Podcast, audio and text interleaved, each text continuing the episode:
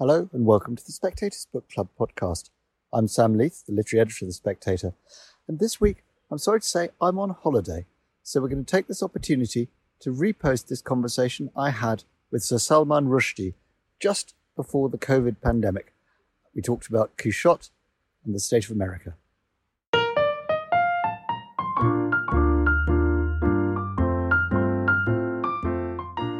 I always get at least one really savage review saying I, that my literary talent was in free fall, things like that.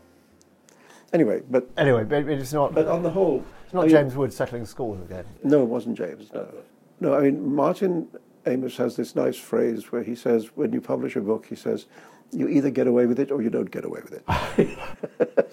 no, I think he's also he came out that lovely line that said, "All a writer really wants to read is twenty thousand words of closely argued praise." exactly.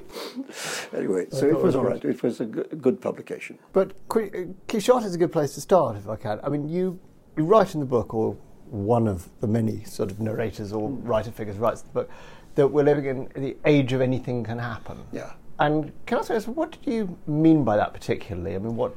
Well, what I meant is that things that would be would have seemed utterly improbable now happen on a daily basis. You know, I mean, I remember actually Ian McEwan was over here. We had we had dinner together, and and we said to each other that if we had presented to our publishers the plot of the last three or four years, they would have said, go away and think of something more plausible. and actually, the implausible has now become every day. Is that is that a sort of challenge to somebody who works in a tradition where kind well, of crazy stuff happening is? It does. I mean, it, it's one of the reasons. The book before this, you know, the Golden House was, for that reason, almost entirely realistic because I thought, you know, it's strange enough. you, don't, you don't need to add to that. But in, I mean, really, what I've done is I've had three novels which have sort of come at America in very different literary modes. You know, they're it was like two years, eight months, and 28 nights was like a, like a fable, like an Arabian Nights, yeah. you know, adult fairy tale. And then The Golden House was pretty much naturalistic, you know. And then this one uses all the tricks in the book. You know, yes. I just thought, just take the whole bag out. yes, what was it made you think like? Because I mean, a lot of it, you know, it's, Scheherazade is a good example. You know, a, a lot of your work, maybe most of it, has worked taken a kind of previous myth or a previous story yeah. and played with it a and reworked it, yes. it. And what made you think, right, now's the time to bust out the Knight of La Mancha? Well, it was two things. One was a conscious desire, and the other was like a serendipitous thing. The, the conscious desire was actually when I finished the previous novel, I thought, you know, I've just written two novels which almost entirely happen in New York City, and I need to get out of town. You know, I need I need to write something which has a broader panorama and isn't just in the Manhattan bubble, you know. So I had this idea to write a book about a road trip. And I actually initially I thought it might not be a novel. I thought I might take the road trip, you know, and just in a kind of Tocqueville kind of way, go places and see what happens to you and what and what you see, you know.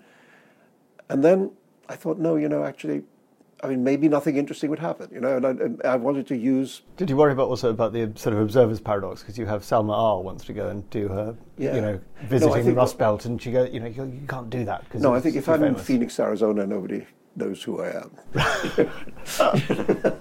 That's not really a problem, you know. I mean, America is so big that you can actually get away from the little bit of it.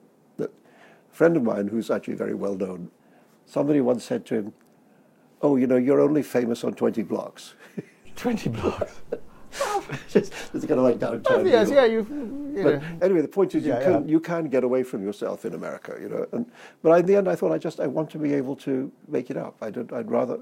I mean, I've lived here 20 years now, and I've actually have travelled quite a lot around the country, you know. And so I felt, I I didn't feel I had to go to places to write about them because I'd already been there. You know, yeah. A lot of the places in the book are either like places I've been or are places I've been. I mean, one or two of the towns are imaginary. You know, the town of Beautiful in Kansas doesn't exist. But what happened was, see, sometimes the news helped because there was a terrible murder in, in a town called Olathe in Kansas.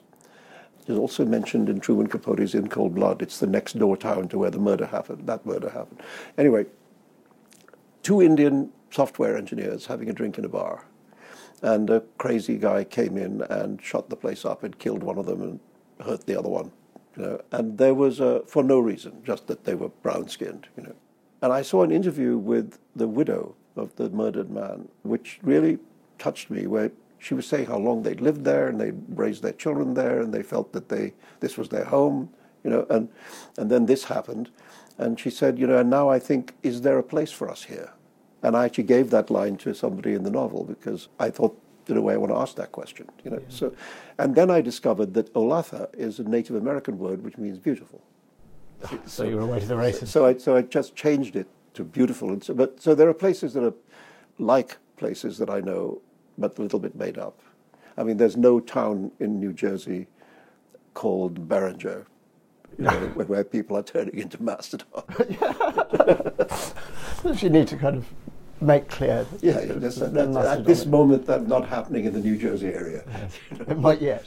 no, but anyway, so I just thought that that I wanted to make up a road story, and I looked at a lot of. I mean, Kerouac oddly is not very helpful because in Kerouac's in On the Road, the road has no purpose. It's just it's just wandering, you know. Yeah. Whereas this was, I wanted this to be a journey with a purpose, you know? and the book, one book that really did help, unusually, I think I mentioned it in the book somewhere to be clear about the homage, is Zen and the Art of Motorcycle Maintenance. You know, because yes, it does. It does mention. because I, I mean, I read it after all these years. I hadn't read it since it came out, and I thought, you know, okay, never mind Zen and never mind motorcycle maintenance, not so much. But, but what I really liked in it was the father son relationship. The fact that there's a father and son going on a motorbike ride across America to kind of get closer to each other. Well, I was going to say, it, it, it's a book that looks like it's going to be about romantic love yeah. and actually ends up being about father and son. About other kinds of love. Yeah. That's, I mean, I, I thought that that's, I feel that these other kinds of love are relatively not written about in literature. You know, I mean, there's and this much about romantic love, you know, but about parental father, I mean, parent-child love or sibling love or, you know, loves inside families, you know, and damaged loves, which often happen inside families, you know, and, and whether it's possible to repair that damage and heal things, you know, etc.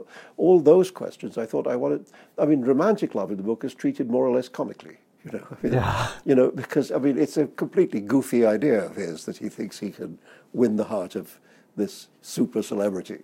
Yes. um, but he's what I like about him is that he's absurdly optimistic. You know, in the face of all the evidence, he says, you know, love will find a way. And I thought to propel a character of immense optimism across this America would yeah. be an interesting contrast. You know? Exactly. Well, I mean, you put you put the opioid yeah. epidemic into yeah. it. I mean, what what was it that made you think that was? Well, again, it was partly story? that Middle America is where that crisis is. You know, I mean, that, there's the small towns there where almost everybody's addicted. You know, so I thought if I'm going to send him on that kind of a journey, it just is something that the book needs to look at. I mean, there's another thing, which is that there's a family, personal family tragedy, which is a, I, my youngest sister, 10 years ago, died of what turned out to be an opioid overdose. And it turned out that she had been, not known to me, really quite seriously, had become very dependent on these things. She was living in Karachi, Pakistan, and where you can get anything at a corner pharmacy. And they actually press extra stuff on you. you Take more, you don't have to come back next week. Yes, well, that's Mr. Smile is a bit like that. Or Mr. Smile, yeah. well, yeah. Well, again, so I'd, so I'd had that, you know, that was 10 years ago, but it, that kind of made it personal, you know. And, and over the last 10 years, I've been really trying to find out about this stuff. And I eventually felt I knew enough to, to write about it, you know. And actually, Dr. Smile, I mean, that's a, based on a true story, as they say. You know, actually, the guy's just gone to jail, so I guess I can say. Uh, there was a Indian-American pharmaceutical manufacturer called, his real name is John Kapoor. John, I think, was an Americanization, but anyway, he called himself John Kapoor. And he had a business, a factory, not where it is in the novel in Atlanta, but it was somewhere in, outside Chicago. And he or his company invented this thing, this sublingual fentanyl spray. And then he bribed doctors to prescribe it to people who didn't need it and became a billionaire. And then he got investigated and they finally caught him and they've just sent him away. I mean, I'm kind of in general interested in what Indian Americans get up to, you know, so I got to try and kind of keep an keep ear open, yeah. you know. And I thought, okay, well, that just gives me something I can use to tell this story in a storytelling way rather than in a kind of journalistic way. You know, it gives me a character. Yeah.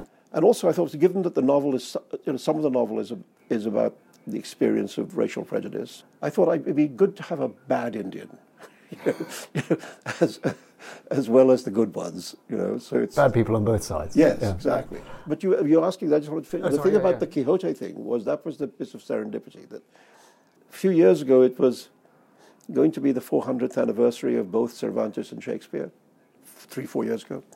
Somebody asked me to write a piece about Cervantes and Shakespeare, comparing and contrasting and.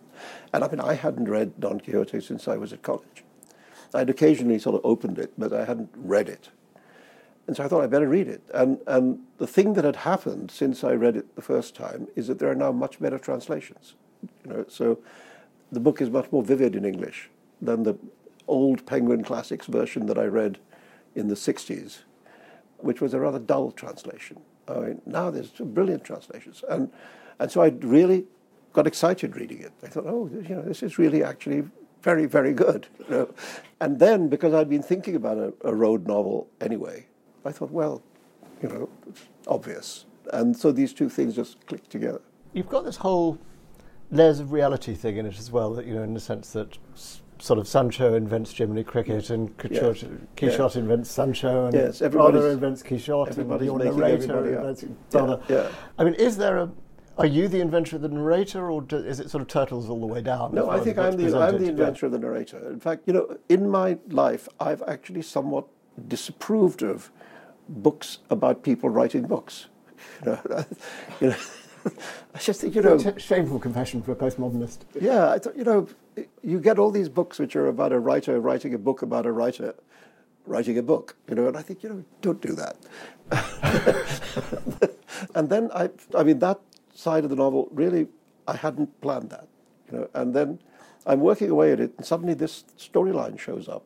And I think, what's this? And and for a while, I really was uncertain about whether to keep it in.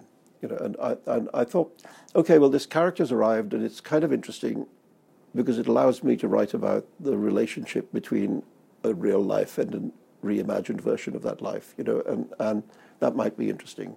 But I just gave myself permission to work on it for a bit, and if I didn't like it, to take it out again. You know, and for a while, I really was unsure about whether that should stay in. And then it just kind of it just grew into the fabric of, of the book, and there was really no way to take it out. So I thought, okay, this is what I'm doing. I'm doing this thing that I've disapproved of. You know, as you say, it's a sort of book about a journey through this America.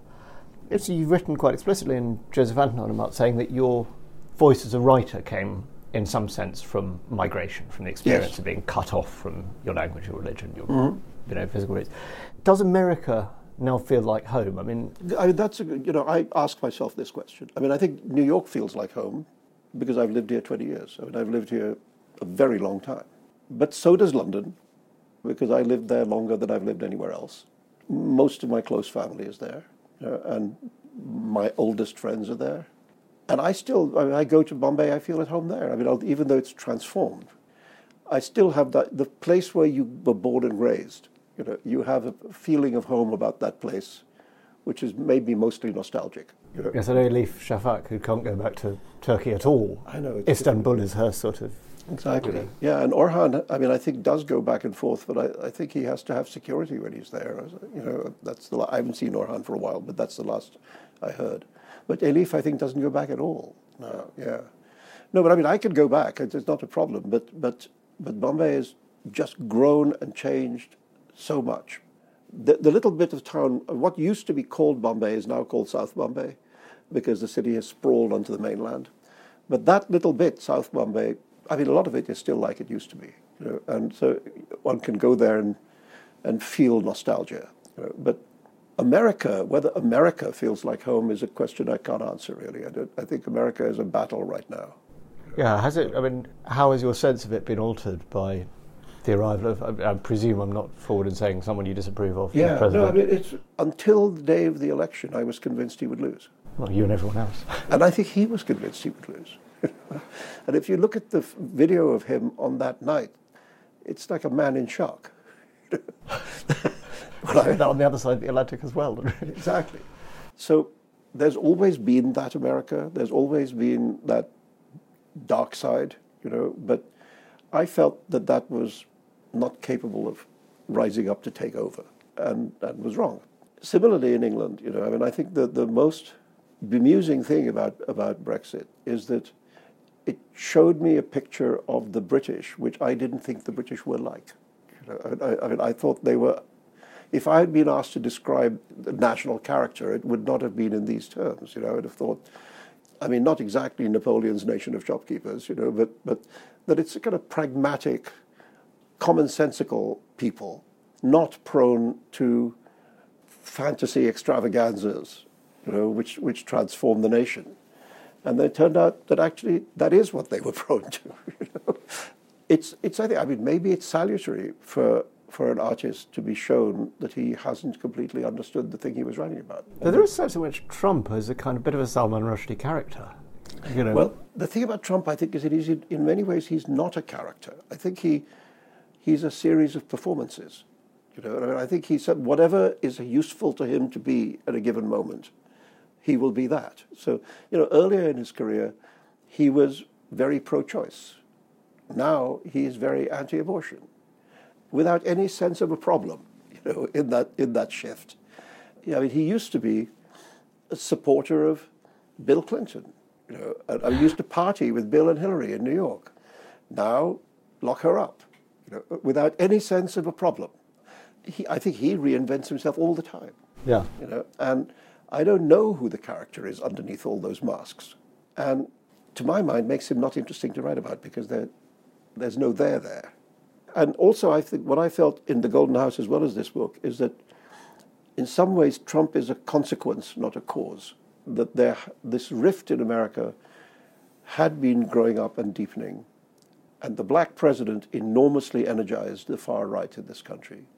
And they found their guy one of the reasons why Trump doesn't appear in, in Quichotte is that I thought there's something more interesting than Trump, which is America. Well, you, meant, you mentioned him there. You call him the fabulous president. yes, exactly. There's a kind of kind passing of, joke about him. Yeah. But I wanted the book not to be about Trump's America, but about America, you know, and what has happened in it.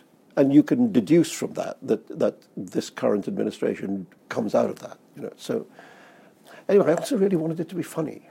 It is funny. Uh, yeah, I, I, wanted it to be fun. I mean, I, I when you know, normally I don't show anybody work in progress. I mean, I feel too nervous about it, really. You know, but when I, I mean, this book is in many ways so kind of formally strange. You know that when I'd written a dra- first draft of about I got know 60, 70 pages, something like that, and I actually asked Andrew Wylie if he'd look at it, and I said, "You," just, I said, "I know it's weird, you know." But you have to tell me if it's weird in a good way or weird in a bad way. And the thing about Andrew is that he relentlessly tells the truth. so, you know, so he, he will not soft soap you, which is a great thing to have in an agent. Anyway, so he read it and he called me up and he said, Look, I'm not exactly sure where you're going with this because it could go in a number of different ways, and until I read more, I can't say. But he said, What I think is it's the funniest thing you've ever written. And I thought, Okay, funny is good. Funny is very good. Uh, okay, just parenthetically, you're a U.S. citizen now, aren't you? So you yeah. get you get a vote. Would you say, you know, who you who you think is in well, the primaries might get Trump? I mean, look, I mean, it's just it's just been transformed yesterday. You know what's happening because of because of Biden's performance yesterday. I think it's a two-horse race now. I mean, I think Bloomberg, I suspect, might even pull out today, because to spend five hundred million dollars and and win American Samoa. Seems like a poor result, poor, poor reward on your investments. He had one good joke, Bloomberg, in his campaign. I saw him on television, and the interviewer was saying, you know, do you really think that what America needs right now is a couple of billionaires to fight it out for who runs the country? And he said, who's the other one? which I thought was actually genuinely whoever wrote that line needs a pat on the back. but no, I mean, I feel the candidate I liked from the first day was Elizabeth Warren. I thought she was the most impressive, the one who actually had was not indulging in petty backbiting and sniping, but was actually looking for a plan to how to take the country forward and, and was very pragmatic. She said she had, you know, her slogan was Elizabeth has a plan for that, you know, and, and I really liked her. And in some ways, this is a very backward country. And certainly in its attitude to women in power, it's very backward. You know, it's, it's still the Flintstones over here. You know? And I feel that if Elizabeth Warren were a man, she would be the candidate. Because she's not a man, she has no chance. And now I think the question is who's the running mate? Because the women's vote is going to win the Democrats the election if, if they win. That's what's going to do it. That's what won them the midterms. Women came out to vote against Trump in very large numbers. Black women, like 90% of black women, voted against Trump. And even white women who, by a majority, voted for him in 2016. That change shifted a little bit. And actually, would be nice to have a woman of color. And I mean, my vote for the running mate would be Stacey Abrams. I think that would that would make the left happy without alienating the middle of the road. And she's kind of great, Stacey Abrams. You know, there was one appalling suggestion that Biden might ask Hillary Clinton to be his running mate, which would, I think, be a suicide move. You know, that, that's how to guarantee yeah. the return of Trump. You know. Energizing his base. Yeah. But I mean, it's very interesting. And I was so wrong last time. What was so strange, though, when I was writing The Golden House, I mean, I'd written almost all of it before the election. I had to do a bit of tweaking after, but not that much. That while I, as a private citizen, was pretty convinced that Hillary was going to win, the book wasn't. You know, the kind of logic of the book was going absolutely in the other direction, and I was just following it. Your books know things that you don't. Exactly. I mean, it really is true. I mean, a lot of writers say this, but I think I've discovered it a number of times. You know, the, the book is more intelligent than you are. You know, and even I remember on election day going to vote, thinking, okay, tonight we will have a woman president. And it wasn't just me, because that day at 6 p.m., there was an event at the New York Times in the theater in the New York Times building.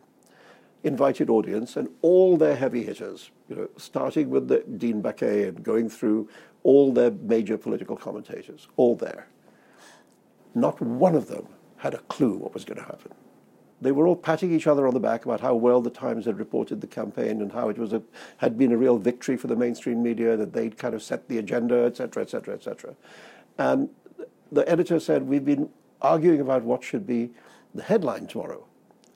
And we've decided that it should say, Madam President. This was at 6.45 p.m. At 9 p.m., Trump was president. At 6.45 p.m., the New York Times didn't know. So yeah. The age of anything that could happen. The age of anything could happen. Quichotte, you've got you know, one of the features of the book which is most sort of delightful is he's, you know, he's been driven mad by television. Yeah. By watching too much yeah. TV. You know, here we are in the land of the Flintstones. And you have, I think it's Brother who talks about, says, a, a sort of mind numbing junk culture, I think mm. is the phrase mm-hmm. you come up with.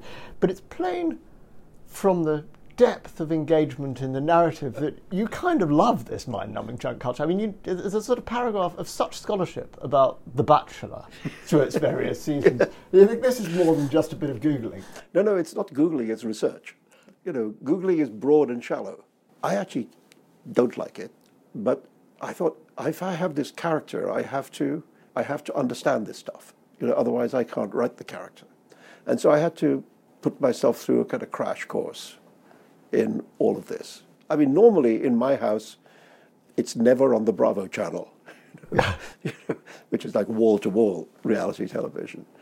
But yeah, I mean, I did my due diligence, you know, and it wasn't just, I mean, it was watching the stuff. I did watch, I mean, I wouldn't say a huge amount, but I watched enough episodes of The Bachelor and The Bachelorette and all these other things, Project Runway and you know, the competition shows as well as the kind of life substitute shows, you know, pretend to be real life, but are actually all manipulated. And that really is a kind of Cervantes thing because what Cervantes was doing was to take on the literature that he despised. You know, the sort of trash romances. Yeah, those kind of knights in shining armor and damsels in distress, the stuff that there was a lot of that about at that time. It was very popular. And he genuinely felt that that was rotting the brains of its readers. You know? And so Don Quixote and Sancho become the kind of comic destruction of all those people galloping around with swords trying to save things. So, so with that kind of background, this sort of not ad mass, but whatever mass it is, a huge pile of sort of you know, junk culture, things culture. I mean, I'm wondering how the sort of, I suppose, literary novel or so-called literary novel responds. I mean, is your feeling that what you need to do is engage with it, yeah. take it in, yeah. pull it in? Like I mean, this is the know. thing that I learned early on from Charles Dickens. You know, I thought the thing that I admired about reading Dickens was how much of the culture he could write about. You know, I mean, it, he's the absolute opposite of an ivory tower writer. You know, he can he can write about pickpockets and archbishops. You know, and, and everything, and little shopkeepers and Australian convicts, and all human life is there. I thought that means that he got out and about. You know, you don't do that sitting in your room.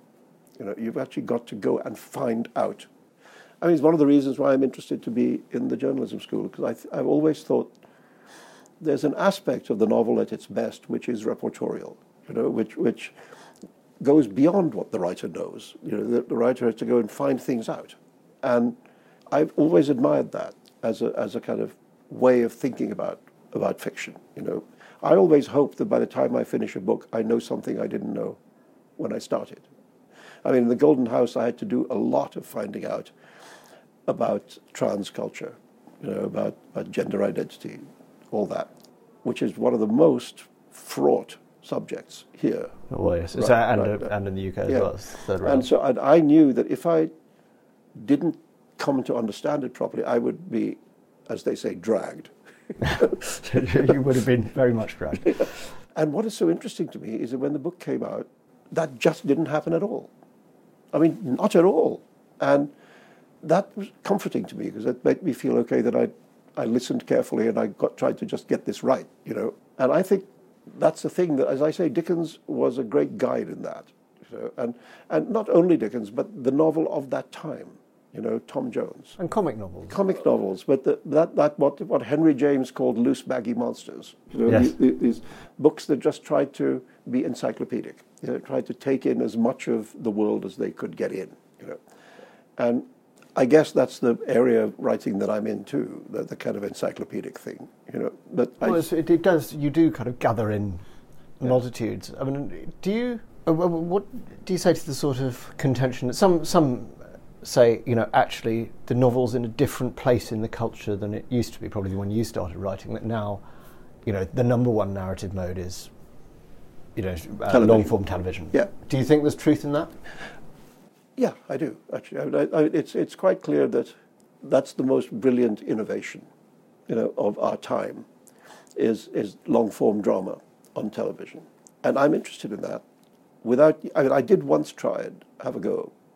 I was asked by the Showtime network here to come up with an original idea, and I, and I had a sort of science fiction idea that I that I pitched at them and that they liked, and I spent a year I mean, not only doing that, but during the course of a year, I wrote four or five drafts of a pilot.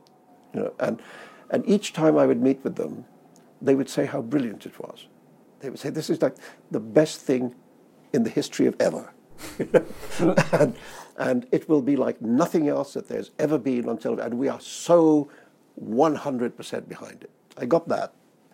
And then after a year, I got a text message which said, We've decided not to go in this direction. That's it, boom. Yes. And I thought, you know, I hate wasted work. It's, it's, the worst thing in the world is, is work that doesn't come to fruition. And I used bits of that side. Some I used bits of that science fiction idea in this actually, that, that the parallel world thing, but done differently. Oh, with your Evel Cent. Evel Cent, yes, yes. Who we won't have to discuss who's modelled on. No, of course not. No, no, because whoever's modelled on can very, very deep pockets. It's a slight sidetrack, but funny names. It feels to me like there's a lot of sort of, I don't know, it's right, of Pynchon in your, you know, you love those strange names yes, and silly names. Sidney Stencil, Benny Profane. Yeah. yeah, exactly. Yeah, and, do you and work again, hard on the names? Do you think yes, I do. And again, Dickens. You know, the name Dickens is the most wonderful namer.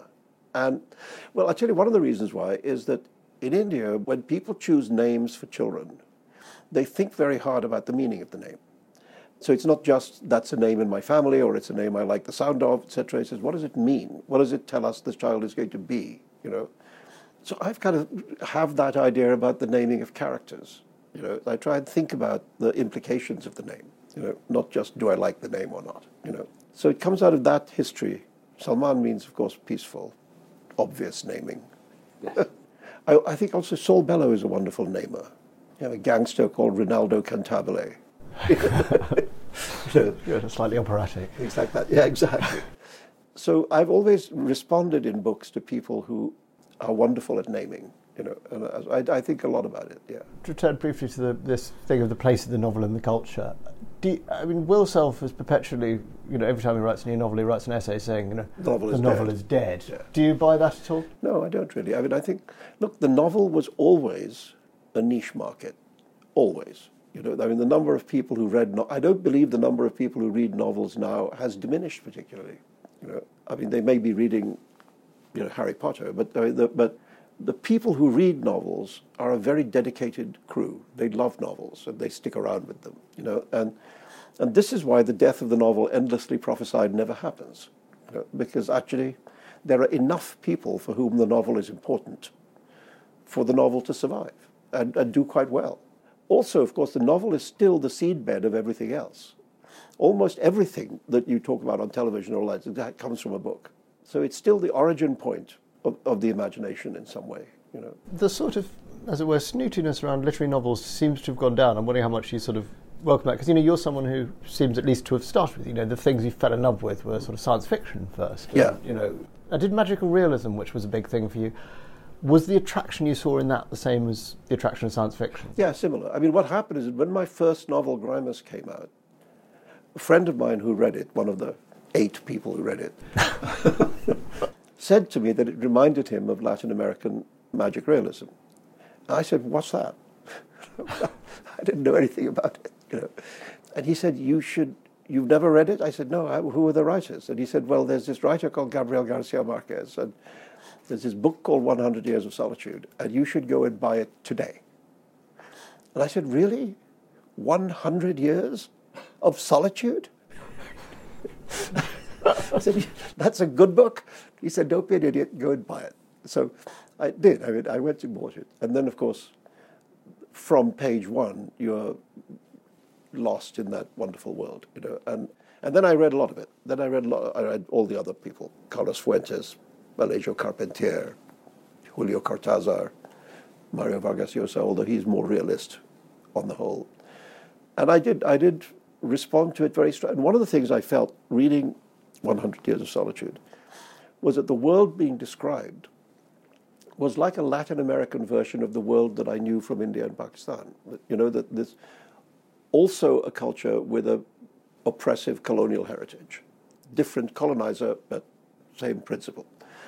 Also a world in which there's a great separation between the rich and the poor. Also a world in which there's a kind of conflict of understanding between the village and the city. Also a world that's very multicultural with people coming from all over the place in which certain languages are privileged and others are pushed down. I thought, you know, it's also a world in which there are dictators, military people who take over, and there's a kind of level of corruption that was very familiar to me. and, and I thought, you know, this is like what I know translated into Spanish. You know, it's just like you know, it's as if the culture of India and the culture of Latin America, which have so little theoretically in common with each other, actually have a lot in common with each other. You know, and then I, I, I, was told this thing about how the great Argentinian publisher Victoria Ocampo had, had gone to India and had met Rabindranath Tagore and may or may not have had an affair with him, not clear. But anyway, became very enamored of his work and decided that she was going to publish everything by Tagore in Spanish and commissioned translation. So Tagore is there. There's a lot of Tagore. The whole of Tagore is there in, in, in quite good Spanish translations and has been very influential on Latin American writers who call him Tagore. But I thought that's so interesting that that who would know that that connection was there, you know? And, and then it turns out that all these magic realists had all read The Thousand and One Nights. Oh, so it's a sort of so it goes both ways, you know what I mean? And, and I thought, oh, I see this. I see how these cultures have somehow been talking to each other.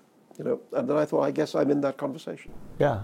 Actually, speaking of just a parenthetical point, but you know, you've been very associated, with this idea of a sort of post-colonial, well, and you've won not only the Booker but the Booker di Tutti Bookers for Midnight's Children. What, what was your reaction when they announced that the Booker Prize was, was going to be open to Americans, Americans to everybody? Because, you know, some said people like Rushdie would have struggled to, or would have had less chance. I don't know. You know I, I, I, have no idea, really. I mean, I think, I think why not is my view. You know, I think it's a, if Canadians are allowed in, it seems bizarre to think that that border disbars anybody living south of the border. I thought, let it be about the best book in the English language, you know, yeah. that year. Why not? Why not? You know, why not? I mean, it. it so I, I didn't particularly object to it, you know, and I know people still do. And I mean, of course, it would be nice if there was reciprocity, because here, the National Book Award and the Pulitzer Prize don't allow British writers, yeah, in, uh, or, or anyone who's not an American citizen. Well, you get both bites of the cherry now, don't you? Well, yeah, except I think they haven't they haven't thought of me as an American writer. I mean, Marlon James got, got nominated for, for the National Book Award this year, and he called up and he said, I guess I'm American now. because, you know, he's from Jamaica. He reached a point, some, they somehow thought, okay, Marlon's inside, you know. I think I'm still not quite seen as an American writer, maybe not even by myself. So it's all right. I don't get very exercised about prizes. You know, I mean, I think I think the thing about prizes is they're very nice when you win, and they don't matter when you don't. It's a good position to take. Well, to come back again to Quichotte, you took in the book. There's this idea that I think it's Sancho has mm. of intuiting that brother's there, and he thinks as an author, yes, there's somebody else there. Because somebody up there in yeah. another dimension yeah. is that God. Is that God? I mean, all the way through your career, you know, you're a secular writer who's very, very interested in religion. Yeah. Why is that? I mean, good question. But I think it's because the world I grew up in was a world in which it was everywhere. I mean, as it happened, my personal family, my nuclear family, my parents were not particularly religious. I mean, my father wasn't religious at all. And my mother's, the extent of religion was she didn't want us to eat pork. We were a non-pork eating Muslims. That was it. You know, and we didn't observe anything and my father was absolutely secularist and, and not interested in religion, but very interested in the philosophy of Islam. The, the, reason I know about people like Ghazali and Ibn Rushd and so on is that my father introduced me to them. Ibn Rushd seems to be one of your sort of personal talismans. He well, because, because that's why my father made up the family name based on his fondness for Ibn Rushd. Rushdie is not an ancient surname. My father made it up. My grandfather wasn't called Rushdie. So yeah, and I, had to find out about this person, and and actually he is a very sympathetic thinker to my way of thinking. You know, so I mean, if you grow up in that world where religion is so much a part of the explanation of everybody's daily life, you know, then you have to pay attention to it. And now, I mean, the thing that I would never have thought, like when I was at Cambridge, we would argue about lots of things, but we wouldn't argue about religion. You know, there, I mean, there was Vietnam, and there was civil rights, and there was, you know, sex, and there was drugs, and there was rock and roll. I mean, there was plenty to engage us, but religion just seemed to be just not a subject.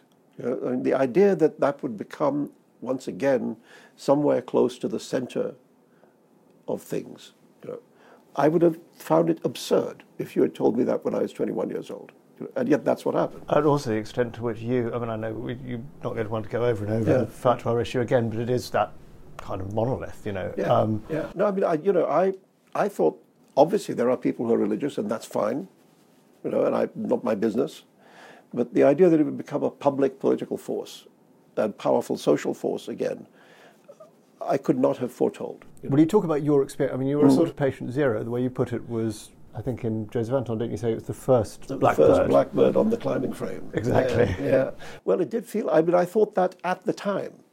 You know, that wasn't a literary device that I came up with when I wrote the book.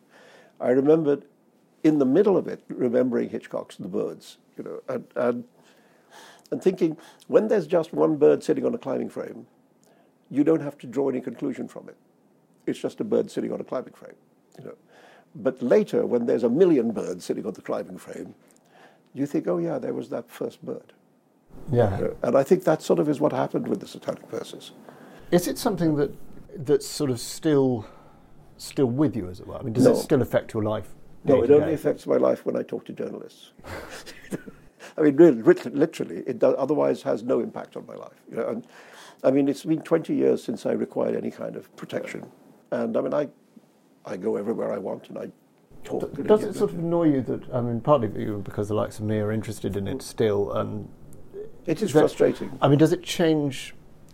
You know the way I mean, I talked to Bret Easton Ellis a few months ago, and he said, "Yeah, I get it. You know, American Psycho is going to be on my gravestone." Yeah. Well, you know, I, I, mean, does it sort of distort your canon in the public eye in a way that you're like, actually, I'd rather this wasn't the book? I mean, it's yes. one of two books. I yeah, I mean, well, what I, for people who haven't ever picked up a book of mine, I think it's a deterrent. You know, I, I think it makes them think of me as some kind of arcane religious heretic and not interesting to them. And I can't tell you how many letters I've had from people saying that they had thought that and then somebody pushed a book of mine into their hands and they discovered another writer than the one that they had assumed that I was. I get all these letters saying, Who knew that you were funny? and I say, Well, people who read my books know. but yeah, it feels like it feels exactly like that. It feels like the albatross around the neck. And, and put it this way that the, the, Satanic Verses was the fourth novel that I published and the fifth book, one non-fiction book, The Jaguar Smile. This is my 19th book and my 14th novel. So most of my life as a writer has happened since then. And, and to be constantly dragged back into the late 1980s is boring. And, and that's why I like it. In the last few books, these three American novels, maybe because of their subject matter, that people have not been reviewing these books in the light, in the light of that, you know. So I think you know maybe. Well, in light of that, why did if it's this albatross, why did you write Joseph Anton and and make that the focus of it? Well, because I knew that at some point that story had to be told, and I didn't want somebody else to do it. I thought this is my story. I'm a writer. I don't want somebody else to write my story and me to read it and think they've got it all wrong. At least the first version, I'm going to do. You know, and I, I waited a long time. You know, I mean, I didn't want to write it immediately that things got easier. I thought the last thing I want to do is to go back into that for a few years by writing about it. So I just thought I'm going to leave it, and one of these days there will be a voice in my head saying, "Do it now." One of the things that really helped is I sold my literary archive to Emory University because I was teaching at Emory uh-huh. before I was here. And they did a just magnificent job of cataloging it, which took them several years, actually, because I just gave them masses of paper in cardboard boxes that they had to, and old computers, and they, had to sort through all. Once they'd done it, I would send this master index, which had everything that they had in clearly searchable form, you know, and I thought, now I can actually write that book because otherwise I would have had to do that in order to have all that material at my fingertips and I would probably never have done it. You know, so and now I could say to them, I want these journals, and like 24 hours later, I had them. You know, so so it made it possible. You gave them all your private journals as well. Yeah, yeah. goodness. Yeah, there's a lot of stuff that is embargoed. We, I mean, actually, it took us the thing that took most time in the negotiation was over a year of trying to work out what would be public and what would be embargoed. When you when you wrote that book, were you sort of thinking? Were you worried about the danger that you know this is going to be overshare, this is going to look like score settling? Did you? I mean, were you able to write unself-consciously? I tried to. I mean, I think you know the, there's the the principle of Rousseau, which is if you're going to do it, tell as much truth as possible. Otherwise, don't do it. I remember Doris Lessing once called me and said that she was going to write a memoir. And she said, I'm very worried, Salman. She said, because, you know, when I was younger, I was a very attractive woman. And, and I had relationships with a lot of very well known people. And what should I do about that? And I said, Well, Doris, you know, if you're going to write the book, you have to write the book. You know, otherwise, don't write the book. And she said, Well, volume one is probably okay because I think everybody's dead. but volume two might be a bit of a problem. But is your attitude write the book? Because you're, you're quite personal in that book. Yeah. Including I mean, about thought, your love life and other things. Yeah, but I, you know, I didn't see it as score settling. In fact, I showed everybody everything that I was going to say. And if they asked me to remove things, I removed them. You know, I wasn't trying to get anybody. I was just saying, if you want to know about the life that I led, this is the life that I led. You know, in that time. There is this one. I mean, in a way, to me, the most piercing bit of the book is the moment where you're taken to Paddington Green police station and you say, you know, you're you've been in hiding for yeah. ever so long, and you kind of give them something. Crack. You crack. You yeah, give no, them something. Worst day of my life. Worst day of my life. And I remember coming out of that meeting and calling my sister and saying, "Look, you know, I don't know what I've done, but I've done this." And she said, "Have you lost your fucking mind?" Always there with the comfort. Yeah, but she was right. Did it feel like there'd been a moral test that you'd failed? Yes. Yeah, it did. And in retrospect, as I said in Joseph Anton, I think that was the moment where I felt like I hit bottom, you know, and and that's quite useful because then you know where the bottom is. Yeah. You know? And then after that, I thought I'm just never going to be untrue to myself in that way again. Whatever happens, not doing that. Did it also change your apprehension of the enemy, if you like, of what you're up against? No, I kind of I accept that I, it made me. I wasn't interested in having that dialogue anymore because there wasn't any common ground. My view is everything is writable about, and everything is writable about in every possible way. And if you don't agree with that, then you destroy the art of literature. You know? And so, if there's going to be such a thing as literature, there has to be that freedom of subject matter and method. And if you have a group of people who say, no, because it is prescribed how this subject must be written about, and you can only write about it in this way. And if not, you're in trouble. You know, well, that's, there's no conversation to have there.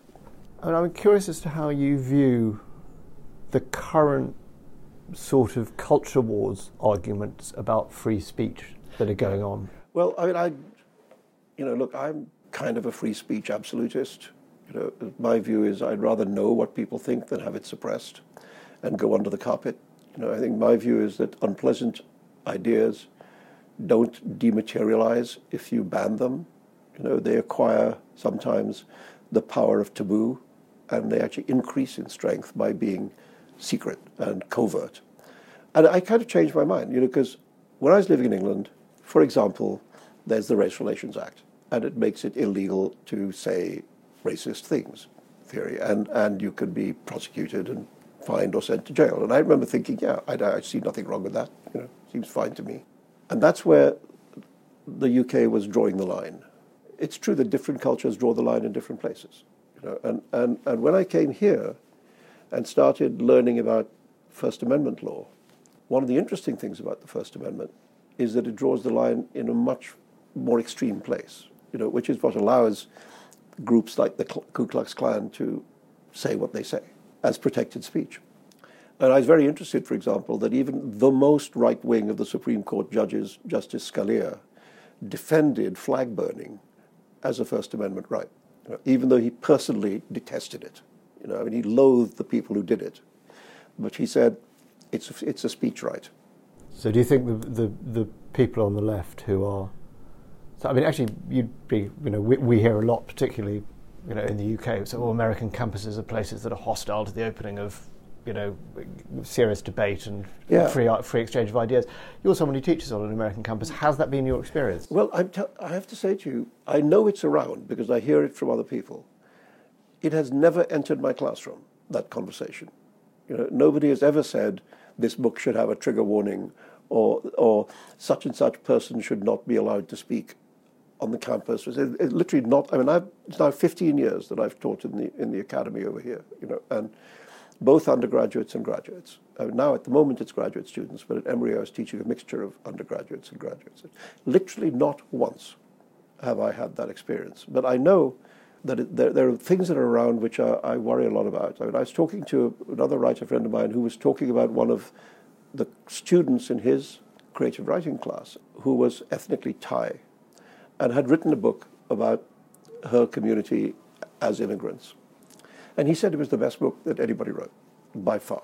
You know, and, and when she had finished it, she said, Of course, I can't offer this for publication. And he said, Well, what do you mean? And she said, Well, it doesn't offer a suitably positive version of the Thai community. And so everybody is worried, these kids starting, about having to be having to represent You know that, yeah. that, you, that you can't just follow your imagination. You have to represent your people. And you're not allowed to represent other people. Seems to be an anxiety. I mean, I wonder what you made of the row over Jeanine Cummins and American Dirt. Did you read that? I haven't read the book, but I mean, what what I hear from people is that she just, in the way that I was talking about having to do your homework, that there's a lot of Latino and Latina writers and Latinx writers who just say she got things wrong. You know, it's just not like that. Yeah. The, the Mexico she describes is not like that. And I don't know, I haven't read the book and I have zero interest in reading it actually, but if you believe that you can't write about other people's cultures, then nobody can write a book. If all you can do is write about what you know, then everything is a memoir and there's nothing else. We all go beyond our knowledge, all of us, all the time, you know. And the question is if we do it well or badly. You know, if you do it badly, then it's okay for people to have a go at you. you know. If you do it well, then people don't have a go at you on the whole. You know, that's what I was saying about the transgender character in the Golden House. You know, that, that I feel okay, maybe I did it all right because nobody had a go at me, in a, in a very very volatile atmosphere, which there it was around that subject. But what I think you see is, is sad, is that the censorious language, which used to come from the right and the old, is now coming from the left and the young, and it seems upside down to me. You know, the, the young are supposed to be the ones who are iconoclastic, tearing things up, wanting to reject the way the, the narrative that they've been handed and find their own narrative, etc. For the young to be conservative and saying, okay, this stuff is off limits, that seems odd to me. What do you think that is? Well, it's, it's very easy to blame the internet for everything, so, so maybe I won't. um, but there's a culture of fear of being dragged. That you know that if that if if you if you, you say somewhere that, that had you been attacked in the age of the internet, it would have been worse. It would have been worse. It would have been worse because it, because it, there's a kind of mob rule aspect of the internet. You very very rapidly summon a mob, an, an online mob, you know, and I think and also information is communicated so much faster. You know that, that within the blink of an eye, everybody in the world is yeah. on, is on the same page. You know, so yeah, it would have been worse. I mean, the worst technology that existed at that time was the fax machine. It's pretty bad. Yeah. And the fax machine was used to disseminate flyers, you know, with uh, with bullet points that, that people should use to attack me. And I mean, that was powerful enough. Yeah. I'm curious how disappointed you are in the internet in that sense, because you'd think, as a you know, you're you're a writer who historically has been all about crossing boundaries, bringing in things yeah. from different registers, tones, genres, the macaronic, the kind of you know I, immediate and baggy and capacious. And you think the internet is you know a Rushdie machine. We should love it. I was of that opinion, you know, for a long time. I just think I think something's gone wrong. I mean, I'm talking about social media now because the internet itself, which you know, has all sorts of material of, of value, but but the other thing it has is garbage coexisting with truth and looking exactly the same. And I think it's one of the things I was writing about in this book is that when truth and untruth look like they have the same authority, you know, it becomes very difficult for people to tell which is which. So you could go on, for example, anti-vaxxing sites, you know, and and they look as medically authoritative as as their opposites, and and they have all kinds of like celebrity support from Hollywood stars. Well, your Salma in the book has a whole riff on errorism. Yes, exactly. Well, that's it. We have the it's the age of the errorist. I think that's one problem, and the other problem is this tribal thing that happens on social media. You know, and I mean, I do think about all media that they are morally neutral, that they're they're, they're tools. You know, and and the question is, how are they used? You know, I think there's many enormously valuable ways to use this new technology. You know, and especially you know, if you have through a university, if you have access into the academic web, I mean, it's so incredibly valuable to someone like me. I, remember when I was writing The Enchantress of Florence. I mean, I've been to Florence and so on, but there, but there was a moment where there was a there's a scene in Genoa where the characters are meeting a historically real Genoese sea captain, Andrea Doria. And so I go into the thing, and I, not only do I discover like more essays about, I mean, there's one paragraph in the book, you know, it isn't that much, but I, I've discovered more about Andrea Doria than I ever needed to know. But I also found an essay which was about his house and had photographs of every room in the house and had a floor plan and so on. And I thought, that's where the scene is going to be. It's going to be in this house, you know. And actually, this essay is giving me stuff which maybe I wouldn't get if I even went to the house, you know. So that you can get from the internet, and that's that's why I'm saying that that Google is broad but shallow. You know, whereas, whereas when you get beyond Google into the depths of the internet, it's very, it actually is very valuable. But it's being, I think, maybe it won't go on. Maybe, it is, I believe, currently being misused in these ways, partly by the propagation of lies. You know. I was wondering how much this qualifies your, you know, free speech absolutism, because holding the line, mm.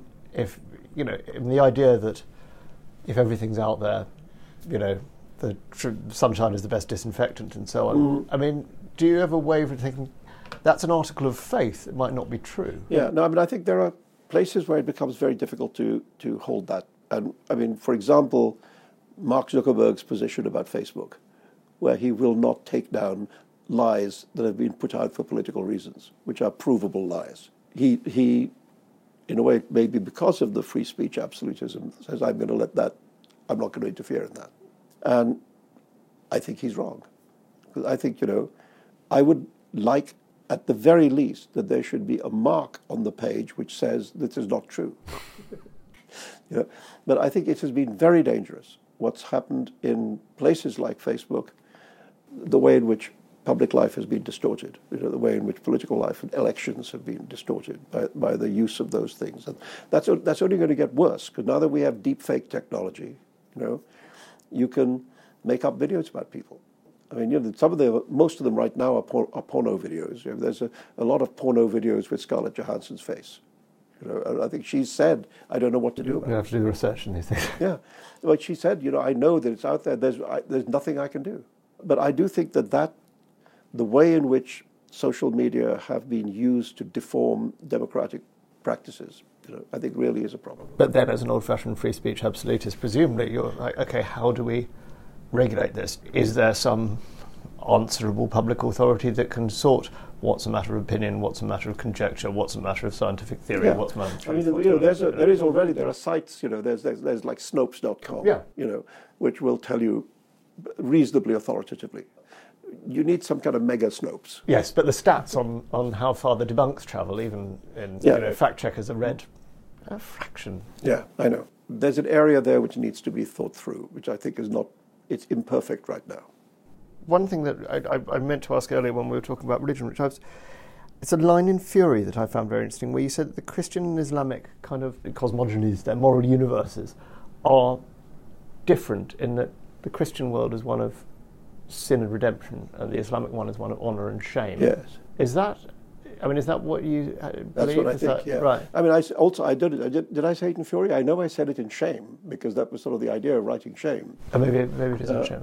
But uh, I may have said it again. I mean, who knows? What, one of the one of the problems of having written a bunch of books is that the danger of unintentional repetition. I mean, I've had things where, like a, a Danish translator wrote to me and said, you know, on page 274 of your book, you have such and such character saying this. And as, of course, you know, 20 years ago in this other book on page 315, you have this completely different character saying the same thing. And I just want to know why you wanted to make an intertextual connection between these books in that way. Then you have to pretend you did it on purpose. Anyway, the point is, I do think that that guilt and redemption, sin and redemption, are the axis of the Judeo-Christian world. You know, and there is no original sin in Islam. There's nothing to be redeemed. What there is is honor culture and very often that leads to attitudes to women in that women are seen to be the repositories of men's honor. And so if a woman is treated in a certain way, it dishonors the man and shames the woman. Because, you know, this old thing about the, the victim being responsible for their victimization comes out of that honor shame axis. You know? So so it is it is different. But sort of jumping between these two cultures has been a lot of what you've done. Do you think they are finally incompatible? No, I think they're. I mean what I think. If I had to describe myself in one sentence, I'd say I would say I've mostly been a big city writer, And these three metropolises of Bombay and London and New York have been, you know, a lot of what I've done. What happens in these big cities is that all these things mostly are compatible. You know, m- mostly people live side by side pretty well. Every so often they don't, but mostly people do. Salman, thank you very much indeed for your time. Thank you. Thanks. Thank you very much for listening. We hope you enjoyed this podcast, and if you did, we very much hope that you'll subscribe on your podcast provider of choice and or rate and review us. Well, especially if you liked it. If you hated it, don't don't feel you have to review it. And equally, if there's something that you wanted to ask us about, something you think we could do better, or something you enjoyed, please do send us your feedback to podcast at spectator.co.uk. Thanks again for listening, and please join us for our next episode.